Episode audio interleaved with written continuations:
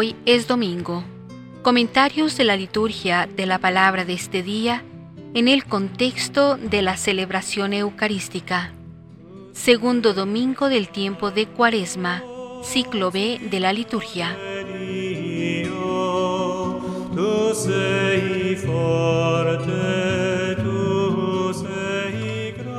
Abraham llega este domingo con la segunda etapa de la historia de la salvación y es mostrado como padre y modelo de los creyentes, tanto al responder a la llamada de Dios y partir hacia lo desconocido, como al disponerse a sacrificar a su hijo, o al aceptar la alianza que Dios le otorgó. En el episodio de la transfiguración de Jesús, se tiene por una parte el anuncio del misterio de muerte y vida, éxodo pascual, que el Señor viviría en Jerusalén, y por otra, se asiste a una epifanía del Hijo de Dios semejante a la del bautismo, pero con elementos como la luz, las vestiduras blancas y la nube, que evocan la visión del futuro Mesías, Hijo del Hombre, en el profeta Daniel. Las lecturas de San Pablo se refieren a los grandes temas expuestos en las otras como son la vocación e iluminación de los creyentes. El Padre que consiente la muerte de Jesús, haciendo de nexo con el tema del Hijo en la transfiguración y la futura gloria de los cuerpos de los cristianos, conforme a la resurrección y exaltación de Cristo, profetizada en la visión del monte que se lee este domingo en el Evangelio.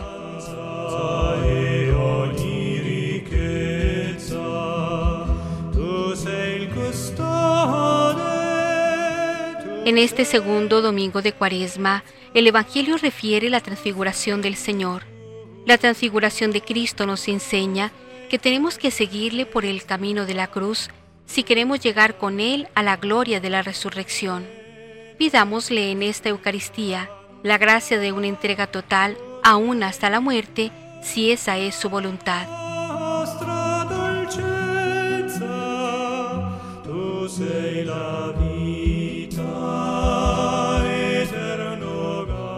El nexo entre las lecturas del día de hoy es el siguiente. El amor, sea de Dios al hombre, sea del hombre a Dios, compendia la liturgia de hoy. El amor de Dios a los discípulos, que después del primer anuncio de la pasión, le revela el esplendor de su divinidad.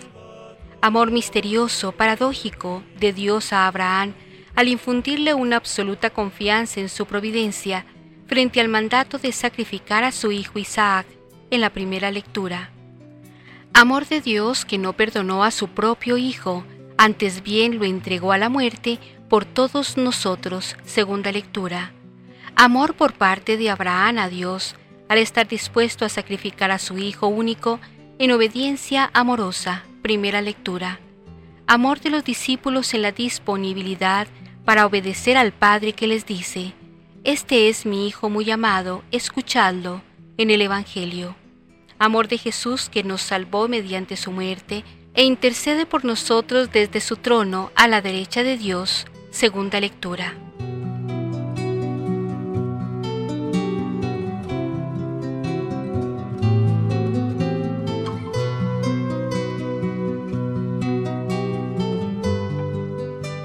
La primera lectura que se nos propone en este día es del libro del Génesis, capítulo 22 versículos del 1 al 2, de 9 al 13 y del 15 al 18. El sacrificio de Abraham. La primera lectura tomada del libro del Génesis nos presenta a Abraham, padre de los creyentes. Dios le probó hasta lo último, pidiéndole a su único hijo, Isaac. La fe y la obediencia de Abraham le hicieron merecedor de las bendiciones del Señor.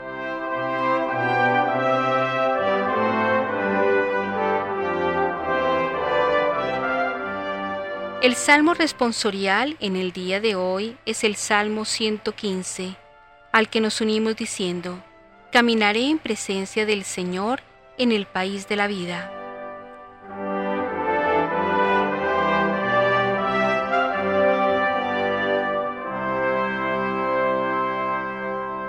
La segunda lectura en la Eucaristía de este domingo es de la carta del apóstol San Pablo a los romanos, capítulo octavo versículos del 32b al 34. Dios no perdonó a su propio Hijo. En la carta a los romanos, de la cual está tomada la segunda lectura de hoy, Pablo canta en un himno triunfal nuestra esperanza en la salvación que Dios Padre nos da por su Hijo Jesucristo. El Padre ha entregado a su propio Hijo, y por su muerte y resurrección viene a nosotros toda gracia.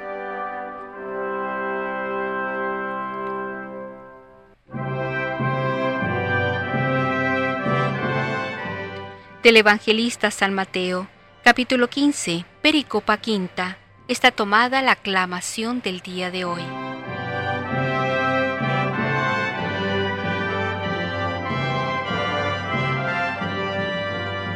El sagrado evangelio que hoy se proclama es del evangelista San Marcos, capítulo noveno, versículos del 2 al 10. Este es mi Hijo amado. El evangelista Marcos, de quien está tomada la lectura de la buena noticia de hoy, adelanta ya en vida de Jesús y antes de su pasión y muerte la plena comprensión de que el misterio de Cristo dio a los apóstoles la fe post-pascual. El segundo domingo de Cuaresma nos presenta la transfiguración de Cristo con Moisés y Elías. Pedro, Santiago y Juan estuvieron presentes en esta maravillosa escena como preparación a la pasión y muerte del mismo Jesús. Es por el camino de la cruz que llegamos a la luz. Este es mi Hijo predilecto, escúchenlo.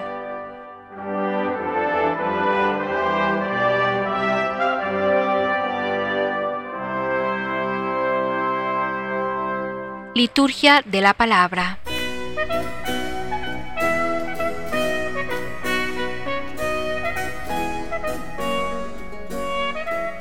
Lectura del libro del Génesis. En aquellos días, Dios puso a prueba a Abraham llamándole, Abraham. Él respondió, Aquí me tienes. Dios le dijo, Toma tu hijo único, al que quieres, a Isaac, y vete al país de Moria, y ofrécemelo en sacrificio sobre uno de los montes que yo te indicaré. Cuando llegaron al sitio que le había dicho Dios, Abraham levantó allí un altar y apiló la leña, luego ató a su hijo Isaac y lo puso sobre el altar, encima de la leña. Entonces Abraham tomó el cuchillo para degollar a su hijo. Pero el ángel del Señor gritó desde el cielo, Abraham, Abraham. Él contestó, Aquí me tienes. Dios le ordenó, no alargues la mano contra tu hijo ni le hagas nada.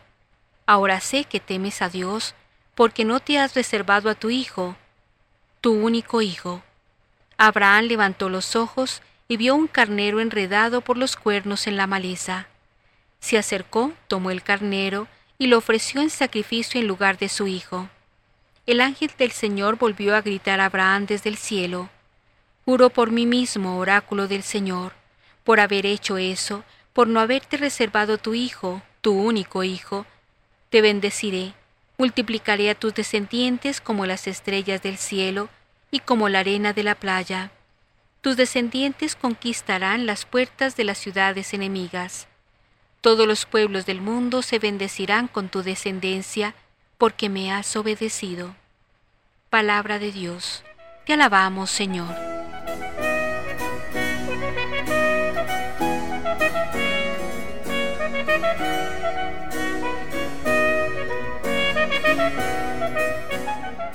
Caminaré en presencia del Señor en el país de la vida.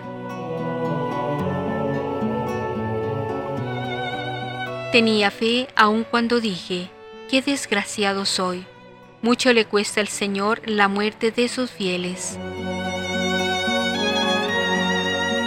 Caminaré en presencia del Señor en el país de la vida. Señor, yo soy tu siervo, siervo tuyo, hijo de tu esclava. Rompiste mis cadenas. Te ofreceré un sacrificio de alabanza, invocando tu nombre, Señor.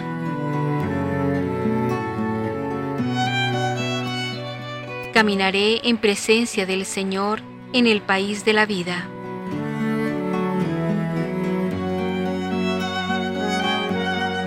Cumplirá el Señor mis votos en presencia de todo el pueblo. En el atrio de la casa del Señor en medio de ti, Jerusalén.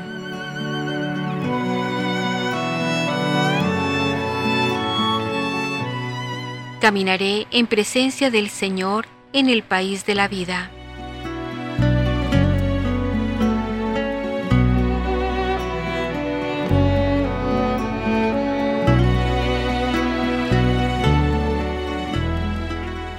Lectura de la carta del apóstol San Pablo a los romanos.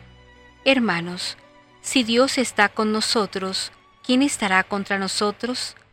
El que no perdonó a su propio Hijo, sino que lo entregó a la muerte por nosotros, ¿cómo no nos dará todo con él? ¿Quién acusará a los elegidos de Dios? Dios es el que justifica. ¿Quién condenará? ¿Será acaso Cristo que murió, más aún, resucitó y está a la derecha de Dios y que intercede por nosotros? Palabra de Dios, te alabamos Señor.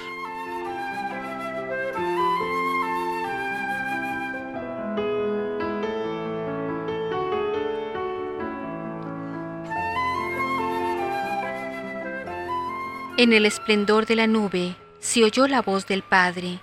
Este es mi Hijo, el amado, escuchadle.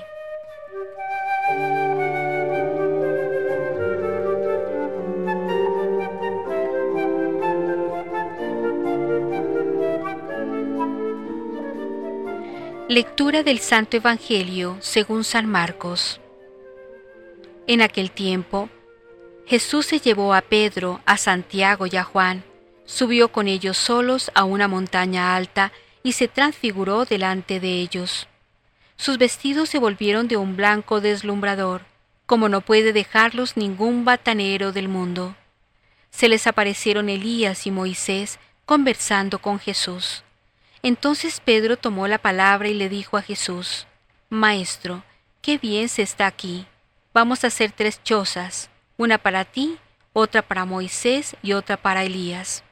Estaban asustados y no sabía lo que decía. Se formó una nube que los cubrió y salió una voz de la nube. Este es mi Hijo amado, escuchadlo. De pronto, al mirar alrededor, no vieron a nadie más que a Jesús, solo con ellos.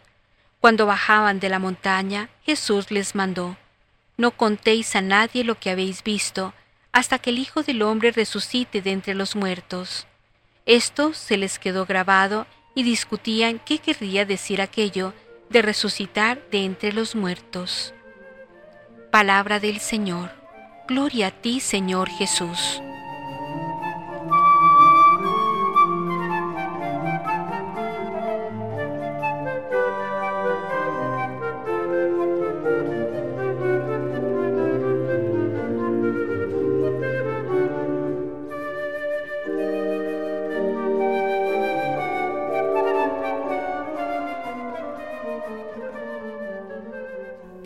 Comentarios.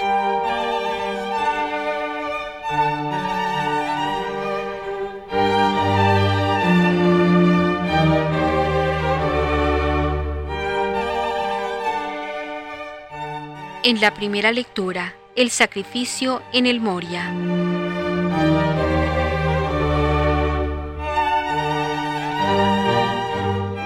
El tema de la descendencia de Abraham no termina todavía con el nacimiento de Isaac. La tradición matizó mucho la calidad de esa paternidad y de esa filiación. Lo hizo sobre todo por el episodio en el Moria. Es el mismo pueblo de Abraham el que intenta definirse en este dramático relato como pueblo de Dios. Se autoentiende como nacido enteramente de la confianza y de la obediencia a la llamada de Dios. Es el teólogo eloísta el que ahondó así en la definición del pueblo. Por el episodio del Moria, la tradición bíblica plasmó en Abraham la figura ejemplar del creyente. El retrato es expresión de lo que sus descendientes consideraron como la actitud adecuada del hombre ante Dios. La figura inspiró y sigue inspirando al pueblo del patriarca a distancia. No en vano es el mismo pueblo el que creó la figura. El relato del sacrificio de Isaac engloba diversos puntos fuertes, masivamente superpuestos. Prueba de la fe de Abraham, rechazo del sacrificio humano, promesa de descendencia, tierra y bendición, hilo conductor de las tradiciones patriarcales. A pesar de tan abrumadora densidad, el relato se muestra unitario por el vigor que en él tiene su primer punto fuerte, la prueba de la fe de Abraham. La historia es tan plástica que se presta a lectura a nivel de sentimientos humanos. Sería lectura indebida, pues traicionaría abiertamente la intención del autor. El que se quede en el plano humano a leerla no oirá sino a un Dios terrible y no verá en Abraham más que una figura cruel y criminal o una figura trágica. Estamos ante una historia teológica cuyo polifacético lenguaje es sólo válido en el significado preciso que le da el autor. Dios prueba a un justo que va a responder. Abraham no va a matar a su hijo, sino a engendrarlo en una nueva dimensión.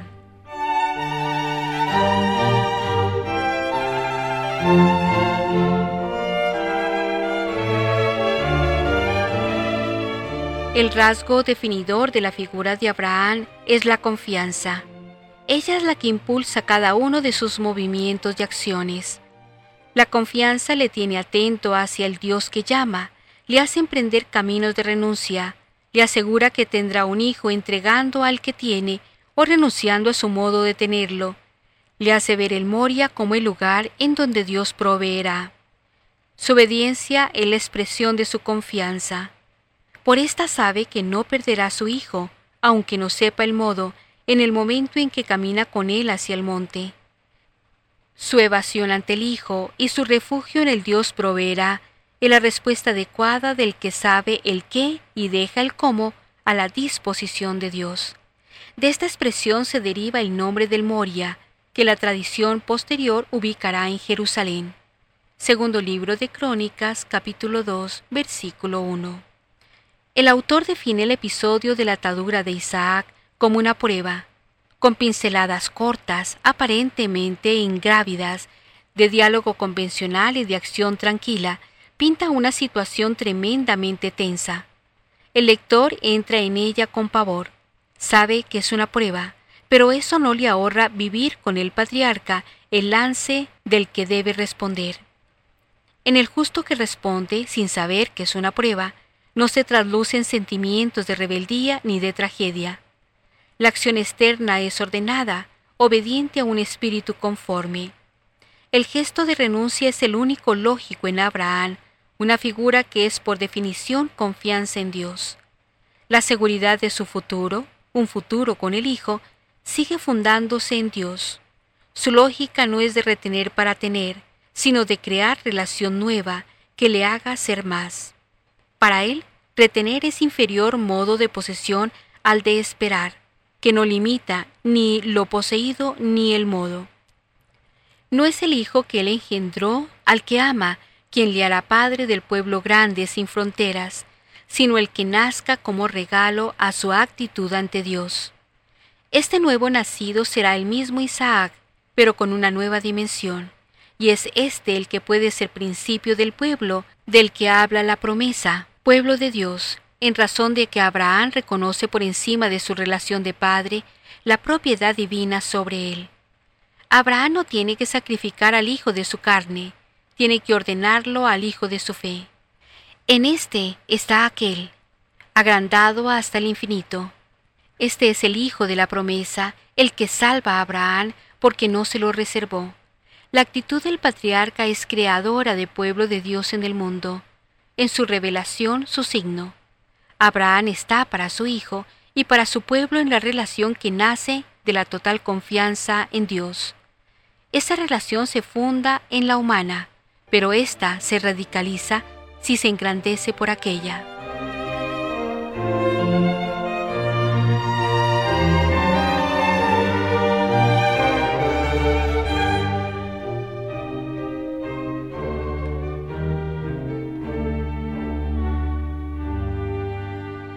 En la segunda lectura, el mundo está embarazado de gloria.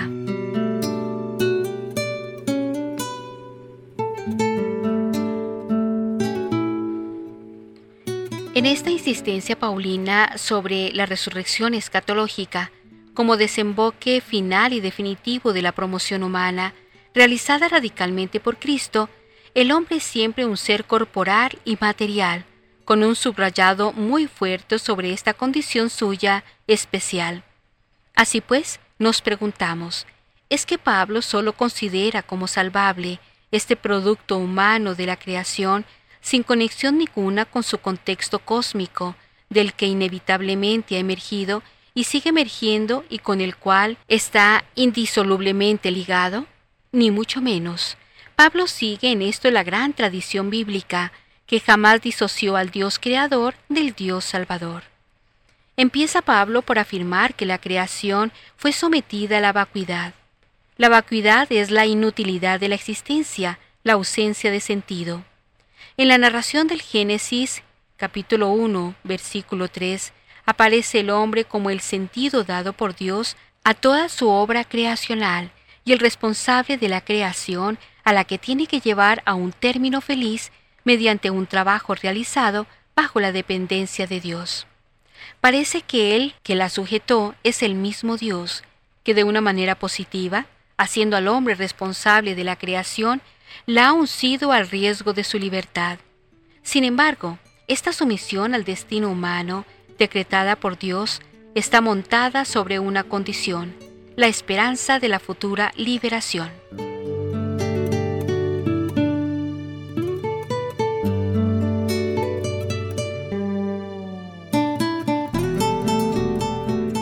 La corrupción en un contexto escatológico como el que nos ocupa se contrapone a resurrección corporal y su contorno.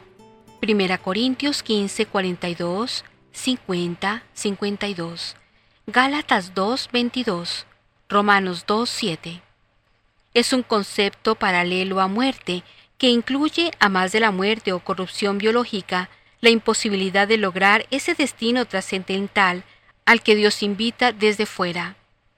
La metáfora tomada de los dolores de la parturienta indica que el destino trascendente dado por Dios a la creación no es algo discontinuo y prefabricado, sino en íntima relación con la realidad evolutiva de un mundo que va gestando en su seno otro mundo, que no será totalmente distinto de éste, aunque lo supere en plenitud.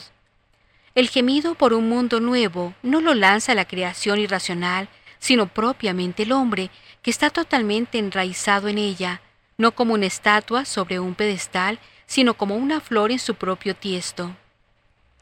El hombre, pues, tiene que salvarse con la creación, dentro de ella. Por eso su tarea salvadora no se refiere solamente a su propia alma, sino también a su cuerpo, y consiguientemente al contexto cósmico y espacial, donde se desarrolla progresivamente esta marcha del hombre mortal hacia la superación definitiva de la muerte. Tan íntima es esta vinculación del hombre cristiano con la creación que la misma oración no puede ya considerarse como un vuelo místico que huye y se retrae del mundo circundante, sino que es, por lo contrario, una fuerza motriz de su tarea de mejora mundana. No es, pues, una oración puramente mística, evasiva de la tarea mundana, sino, por el contrario, proyectada hacia el esfuerzo humano sobre la marcha de la historia. Por eso, los que aman a Dios colaboran activamente en función de un bien. No se puede estar esperando pasivamente el santo advenimiento.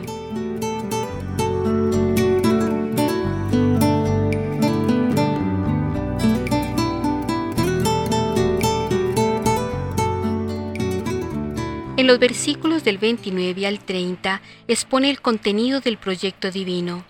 Todo el proceso de salvación es como el esquema de las etapas de la acción salvadora por parte de Dios.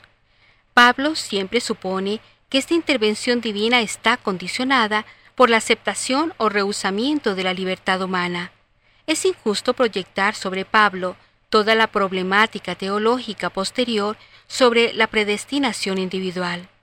Termina Pablo reconociendo que esta tarea de salvación cósmica que pesa sobre los hombros del cristiano es pesada y grandiosa al mismo tiempo, pero no hay que amilanarse.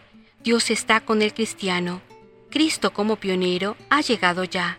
Nosotros vamos detrás infundiendo optimismo al proceso de la historia humana universal.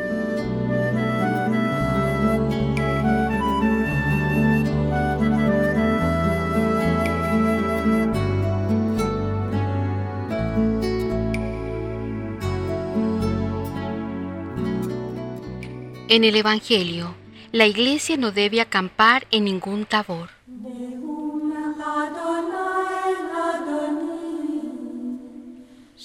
Jesús insiste constantemente en la propia condición de Mesías, a la cual no renuncia en ningún momento. Por una parte, rechaza la cristología triunfalista de sus connacionales y subraya insistentemente su cristología del Hijo del Hombre. Pero esta cristología es una combinación de luz y de sombra. En ella se realiza la paradoja de que la luz no disipa la sombra, ni la sombra apaga la luz. No hay duda que el evangelista pensaba en el relato del Éxodo, capítulo 24, en el que se narra la subida de Moisés a la montaña, donde recibe la ley en medio de una manifestación de gloria. La singularidad del relato evangélico consiste en el hecho de presentar a Jesús como personaje principal, reservando a Moisés el mismo puesto de servidor de Dios que le había sido asignado en la narración del Éxodo. La adición de Elías es fácil de comprender. A través de todo el Antiguo Testamento y la tradición judía, se habla frecuentemente de Moisés y los profetas. Por tanto, presentar a Elías, el más profeta de los profetas, junto a Jesús y al lado de Moisés, significaba que Jesús era superior a todos los personajes del Antiguo Testamento.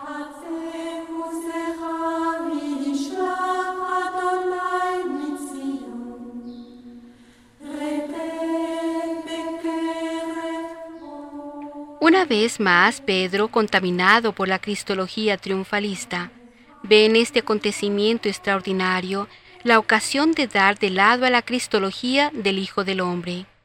Por lo tanto, quiere fijar aquel momento de luz a costa de las sombras de la historia, empecatada de la salvación. El evangelista quizá quiere subrayar el error de perspectiva de Pedro, que pensaba que ya había empezado el tiempo del reposo eterno, cuando Dios y su mundo celestial serán esperados en esta tierra. Apocalipsis 21.3, Juan 1.14. La voz de Dios corresponde a la del capítulo primero, versículo 11, salvo el cambio de la segunda a la tercera persona.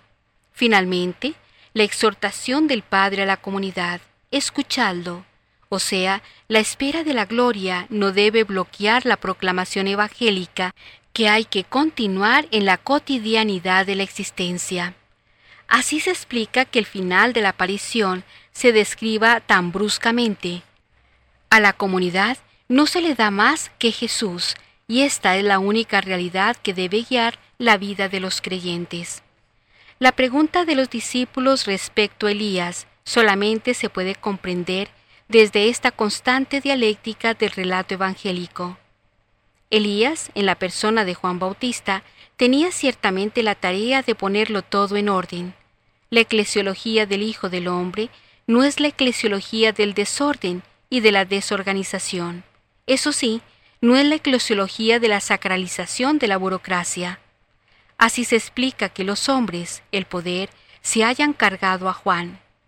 De otra forma, una iglesia excesivamente diplomática pondría la salvación de la propia vida la supervivencia del tinglado por encima de toda otra consideración. Esta es la verdadera historia de la salvación, no solamente historia del amor de Dios, sino también historia de la libertad del hombre.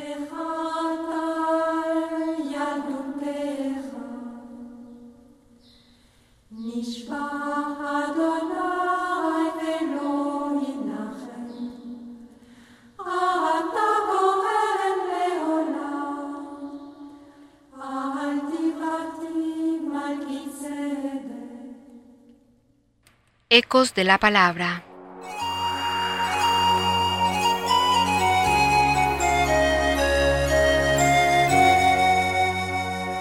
Las lecturas de este segundo domingo del tiempo de Cuaresma nos hablan de cómo debe ser nuestra respuesta al llamado que Dios hace a cada uno de nosotros y cuál es nuestra meta si respondemos al llamado del Señor. En la primera lectura del día de hoy vemos a Abraham siendo probado en su fe y en su confianza en Dios. En el Evangelio se nos narra la transfiguración del Señor. En la primera lectura se nos habla de Abraham, nuestro padre en la fe, y así consideramos a Abraham, pues su característica principal fue una fe indubitable, una fe inconmovible, una fe a toda prueba. Por eso se le conoce como el Padre de todos los creyentes, y esa fe lo llevaba a tener una confianza absoluta en los planes de Dios y una obediencia ciega a la voluntad de Dios. A Abraham Dios comenzó pidiéndole que dejara todo. Deja tu país, deja tus parientes y deja la casa de tu padre para ir a la tierra que yo te mostraré. Génesis 12, 1, 4. Y Abraham sale sin saber a dónde va. Ante la orden del Señor, Abraham cumple ciegamente. Va a una tierra que no sabe dónde queda y no sabe siquiera cómo se llama. Deja todo, renuncia a todo, patria, casa, familia, estabilidad, etc. Da un salto en el vacío en obediencia a Dios. Confía absolutamente en Dios y se deja guiar paso a paso por Él. Abraham sabe que su vida la rige Dios y no él mismo. ¿Cuántos de nosotros nos parecemos a Abraham? Sería un buen programa durante esta cuaresma tratar de parecernos a Abraham. Confianza absoluta en Dios, entrega incondicional a su voluntad, renuncia de uno mismo, aceptación total de los planes de Dios. Abraham Dios le había prometido que sería padre de un gran pueblo, y Abraham cree, a pesar de que todas las circunstancias parecen contrarias a esta promesa. Por un lado, su esposa Sara es estéril, y él ya cuenta con la edad de 75 años para el momento de la promesa. Pero Abraham cree por encima de las circunstancias humanas. Pasa el tiempo, pasa bastante tiempo, desde que Dios le hizo su promesa a Abraham. Pasan 24 años. Ya Abraham tiene 99 años y Sara sigue estéril. En esas condiciones y en ese momento, tiene lugar una visita del Señor a la tienda de Abraham. Al final de la visita le dice, Cuando vuelva a verte, dentro del tiempo de costumbre, Sara habrá tenido un hijo. Y como para Dios no hay nada imposible, así fue. Al año siguiente, a un hombre de cien años y a una mujer estéril de noventa, les nace un hijo, Isaac el Hijo por el cual la descendencia de Abraham será tan numerosa como las estrellas del cielo, y el Hijo por el cual será Abraham Padre de un gran pueblo, Padre de todos los creyentes. Han sido veinticuatro años de la larga espera, y cuando lo que era difícil parecía ya imposible, Dios cumple su promesa. La lógica de Dios es distinta a la lógica humana. Los planes de Dios son diferentes a los planes de los hombres. Los planes de Dios no se realizan como el hombre quiere, sino como Dios quiere. Los planes de Dios no se realizan tampoco cuando el hombre quiere o cree, sino cuando Dios quiere. A veces nos es más fácil hacer lo que Dios quiere que hacer las cosas cuando Dios quiere. A veces nos es más fácil cumplir la voluntad de Dios que tener la paciencia para esperar el momento en que Dios quiere hacer su voluntad. Abraham creyó y esperó. Creyó contra toda apariencia, esperó contra toda esperanza, y también esperó el momento del Señor. Dios le exigió mucho a Abraham, pero a la vez le promete que será bendecido y que será padre de un gran pueblo. Sin embargo, comienza a crecer Isaac, el hijo de la promesa. Cuando ya todo parece estar estabilizado, Dios interviene nuevamente para hacer una exigencia ilógica a Abraham. Le pide que tome a Isaac y que se lo ofrezca en sacrificio. Este tal vez sea uno de los episodios más conmovedores de la Biblia. Génesis 22, 1, 2, 9, 18. Dios vuelve a exigirle todo a Abraham. Ahora le pide la entrega de lo que Dios mismo le había dado como cumplimiento de su promesa. Isaac debe ser sacrificado. Abraham obedece ciegamente, sin siquiera preguntar por qué. Sube al monte del sacrificio para cumplir el más duro de los requerimientos del Señor. Y en el momento en que se dispone a sacrificar a su hijo, Dios lo hace detener.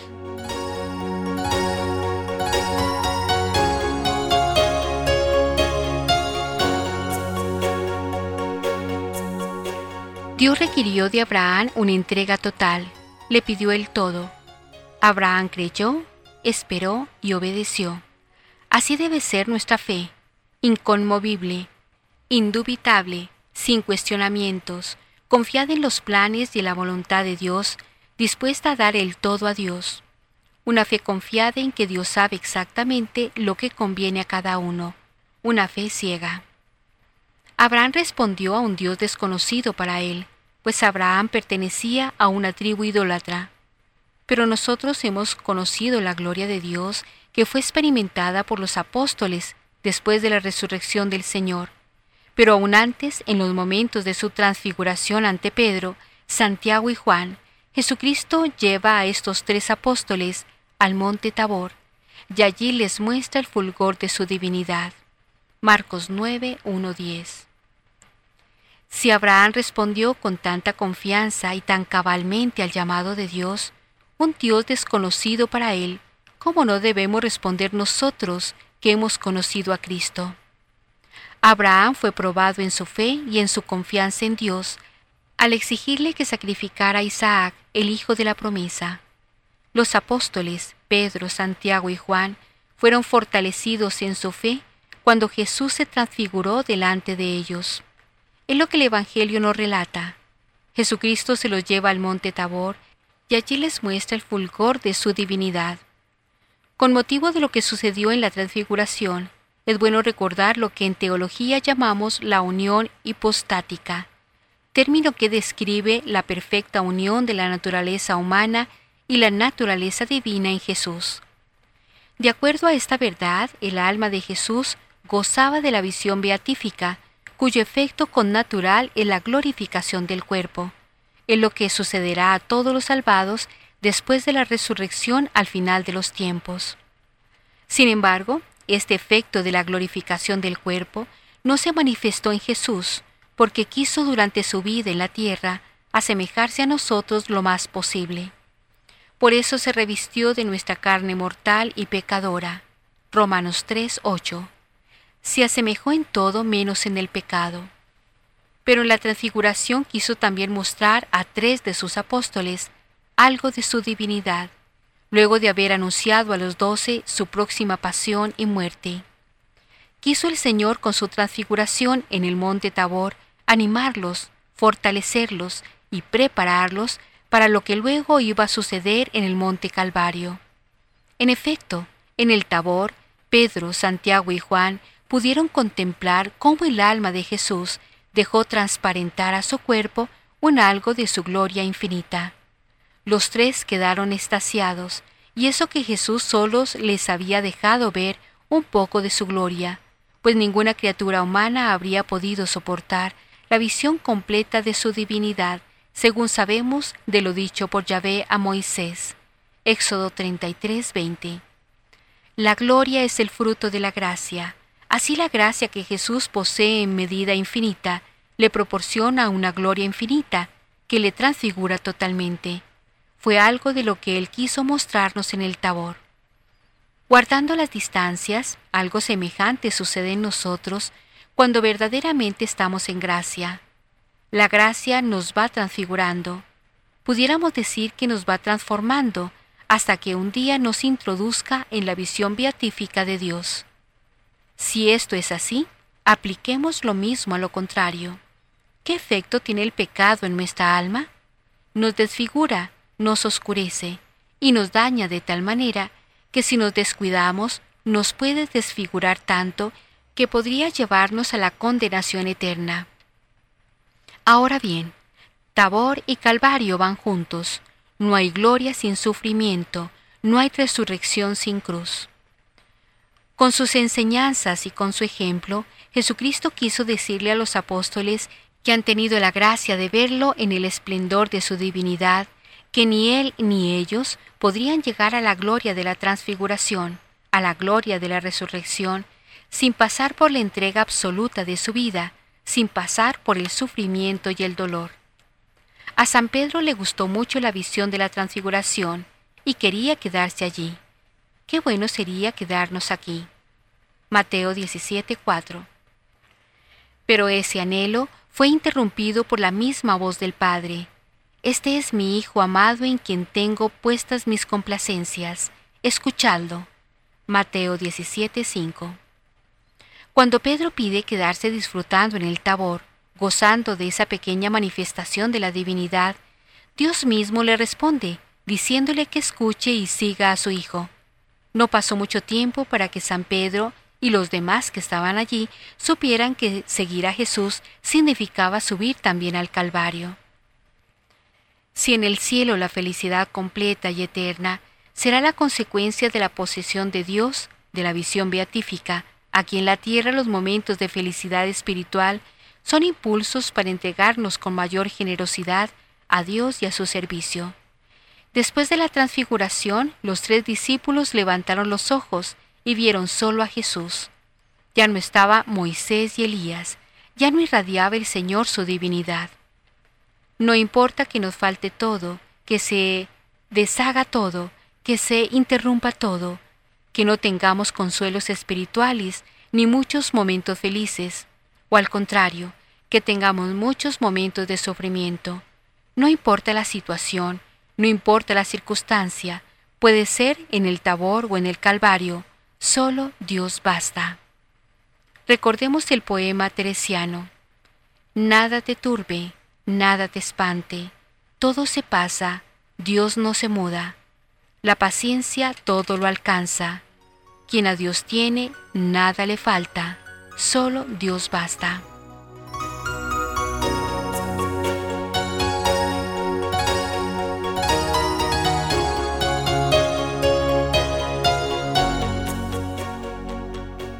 Volvamos a Abraham. Renuncia a sí mismo, fue lo que Dios pidió a Abraham, y Abraham dejó todo y aceptó todo respondió sin titubeos, sin remilgos, sin contramarchas y sin mirar atrás. Esa renuncia de nosotros mismos es algo que el Señor nos pide, especialmente en esta cuaresma. Esa renuncia a nosotros mismos es lo que nos pide el Señor para poder llegar a la gloria de la resurrección. No hay resurrección sin muerte de uno mismo, y tampoco sin la cruz de la entrega absoluta a la voluntad de Dios. Esa entrega requerida para llegar a la visión beatífica nos la muestra Abraham, padre de los creyentes, que dejó todo y aceptó todo a petición de Dios. Y nos la muestra, por supuesto, el mismo Jesucristo con su entrega absoluta a la voluntad del Padre, hasta llegar a la muerte en la cruz, para luego resucitar glorioso y transfigurado. Y esa resurrección la ha prometido a todo aquel que también cumpla la voluntad de Dios.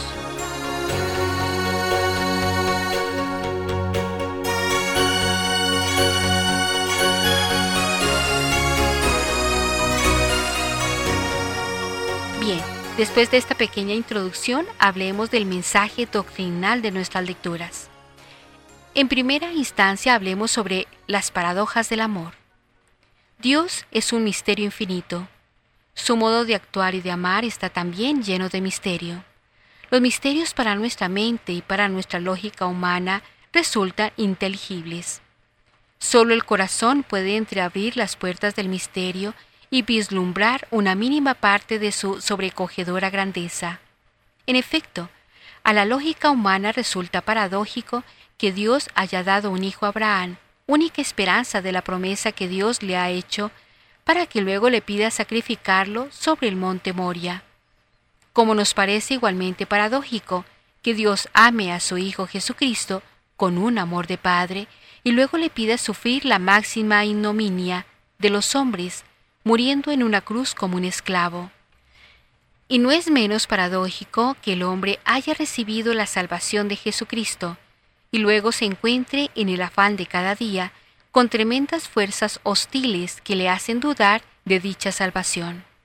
No deja, sin embargo, de ser verdad que Dios supera las paradojas y une los extremos aparentemente contradictorios con lazos inseparables de amor.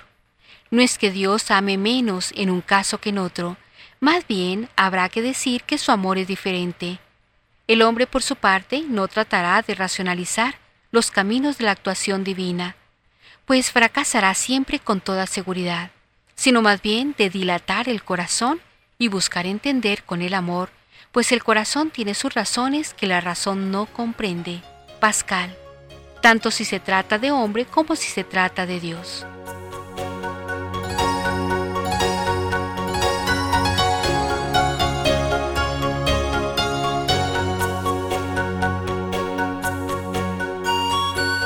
Ahora hablemos de tres formas de amar.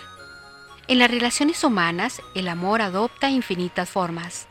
En las relaciones entre el hombre y Dios sucede lo mismo. La liturgia de hoy nos presenta tres de estas formas de expresar el amor. A. Ver. Sobre el monte Moria Dios provee, y de esta manera manifiesta su amor a Abraham. Por su parte, Abraham vio un carnero enredado en un matorral y le ofreció en holocausto en lugar de su hijo. Así mostró su amor agradecido al Señor. En el texto evangélico, Pedro, Santiago y Juan vieron a Jesús transfigurado con el esplendor de la divinidad, y por los ojos les prendió el deseo de morar allí, contemplando y gozando amorosamente de esa experiencia inefable. Los ojos son las ventanas del amor. Por ellos entra el amor como el rayo de luz por el cristal y por los ojos pasa transparente y luminoso el rayo del amor, desde el corazón hacia el exterior, para incidir en la persona amada. Esto que acaece con el amor humano sucede por igual en las relaciones de amor entre el hombre y Dios.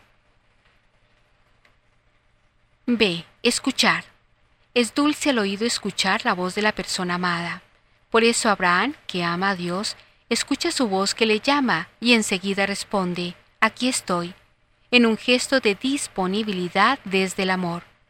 Por eso el Padre invita a los discípulos a escuchar a Jesús para que a través de sus palabras lleguen a sus oídos las revelaciones del amor hasta la locura de la cruz. Escuchar la voz del amado entraña una actitud de obediencia. De ahí que la auténtica obediencia cristiana coincida con la escucha de la voz divina, que pone en movimiento el deseo de hacer lo que quiera el amado. Y sé experimentar. Solo cuando el amor baja al terreno de la experiencia vital, es amor poderoso y eficaz. Un amor que no pase por la experiencia corre el peligro de degenerar en egoísmo, en abstracción o en puro sentimentalismo.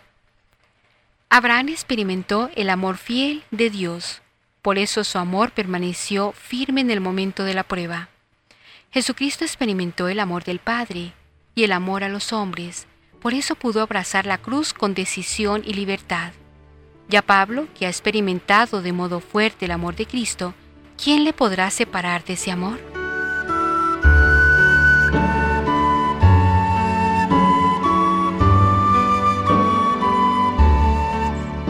Esto que hemos dicho anteriormente nos lleva a reflexionar sobre el amor-dolor una difícil relación. Amar a una persona cuando todo va bien, cuando el amor parece vivir en una eterna primavera, cuando los frutos del amor son dulces, cuando la reciprocidad en el amor hace bella la vida y se mira el futuro con gozo y esperanza, es fácil y hasta agradable. Pero en las historias de amor, no todo ni siempre es así. En las reales historias de amor, el dolor, el sufrimiento, la prueba, la incomprensión llama de vez en cuando a la puerta de los amantes, y se asoma al alma la tentación de dudar del amor, de ver en el dolor una destrucción del amor, de sentir que el amor se va enfriando e incluso puede llegar a congelarse. ¿Por qué suceden estas cosas si el dolor en los designios de Dios no es sino un rostro diferente del amor?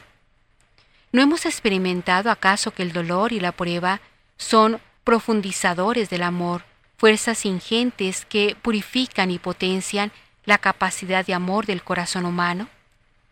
El amor y el dolor son como los dos polos, positivo y negativo, pero necesarios para que se produzca energía psíquica y espiritual en el ser humano. ¿No nos dice la misma sabiduría de los hombres que una persona que no ha sufrido ni ha sido probada difícilmente llegará a ser una persona madura? Nos hemos puesto también a pensar por qué el hombre de hoy mira con mal ojo al dolor y lo odia con tanta pasión. ¿No será porque se está enfriando en los hombres el verdadero amor a Dios, a los hombres y a la vida?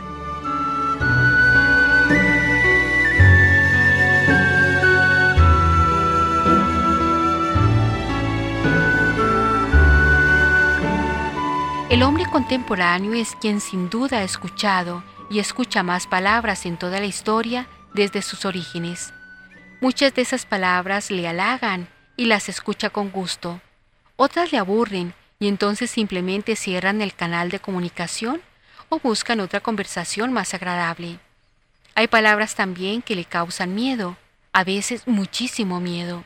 Palabras de los papás que no transigen con sus caprichos, palabras de los educadores que requieren atención y reflexión, palabras de las leyes que ordenan la convivencia humana, palabras de la Iglesia que enseñan el sentido de la vida, que transmiten los valores humanos y cristianos, que ponen delante de los ojos el destino de la existencia. Esas palabras, no pocas veces, despiertan el miedo que yacía agazapado en nuestra mente. En verdad, no es miedo a las palabras, sino miedo a nosotros mismos, miedo a elevarnos al nivel de la existencia que nos corresponde como seres humanos y como discípulos de Jesucristo. Esta cuaresma puede ser un momento de Dios para arrancarnos el miedo, todo miedo y cualquier miedo.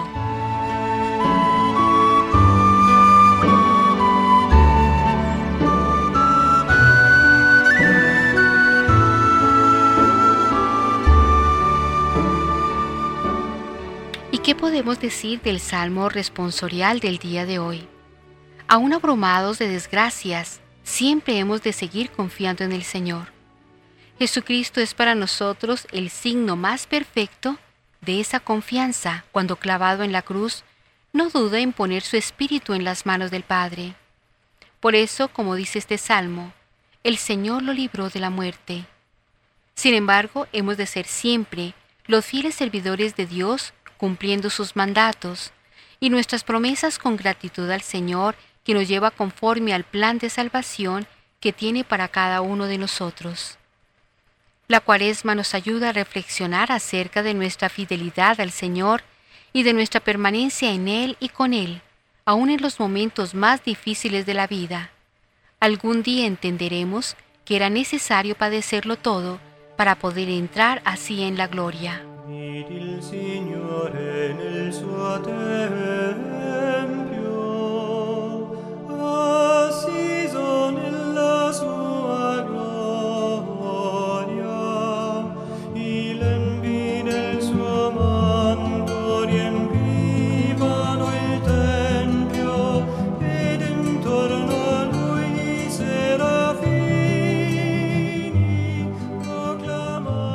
Antes de terminar esta reflexión, unámonos en oración. Roguémosle a nuestro Dios y Padre que nos conceda, por intercesión de la Santísima Virgen María, nuestra Madre, la gracia de vivir conforme al modelo que en ella misma nos enseñó, escuchar la palabra de Dios y ponerla en práctica. Así en verdad será nuestra la bienaventuranza eterna.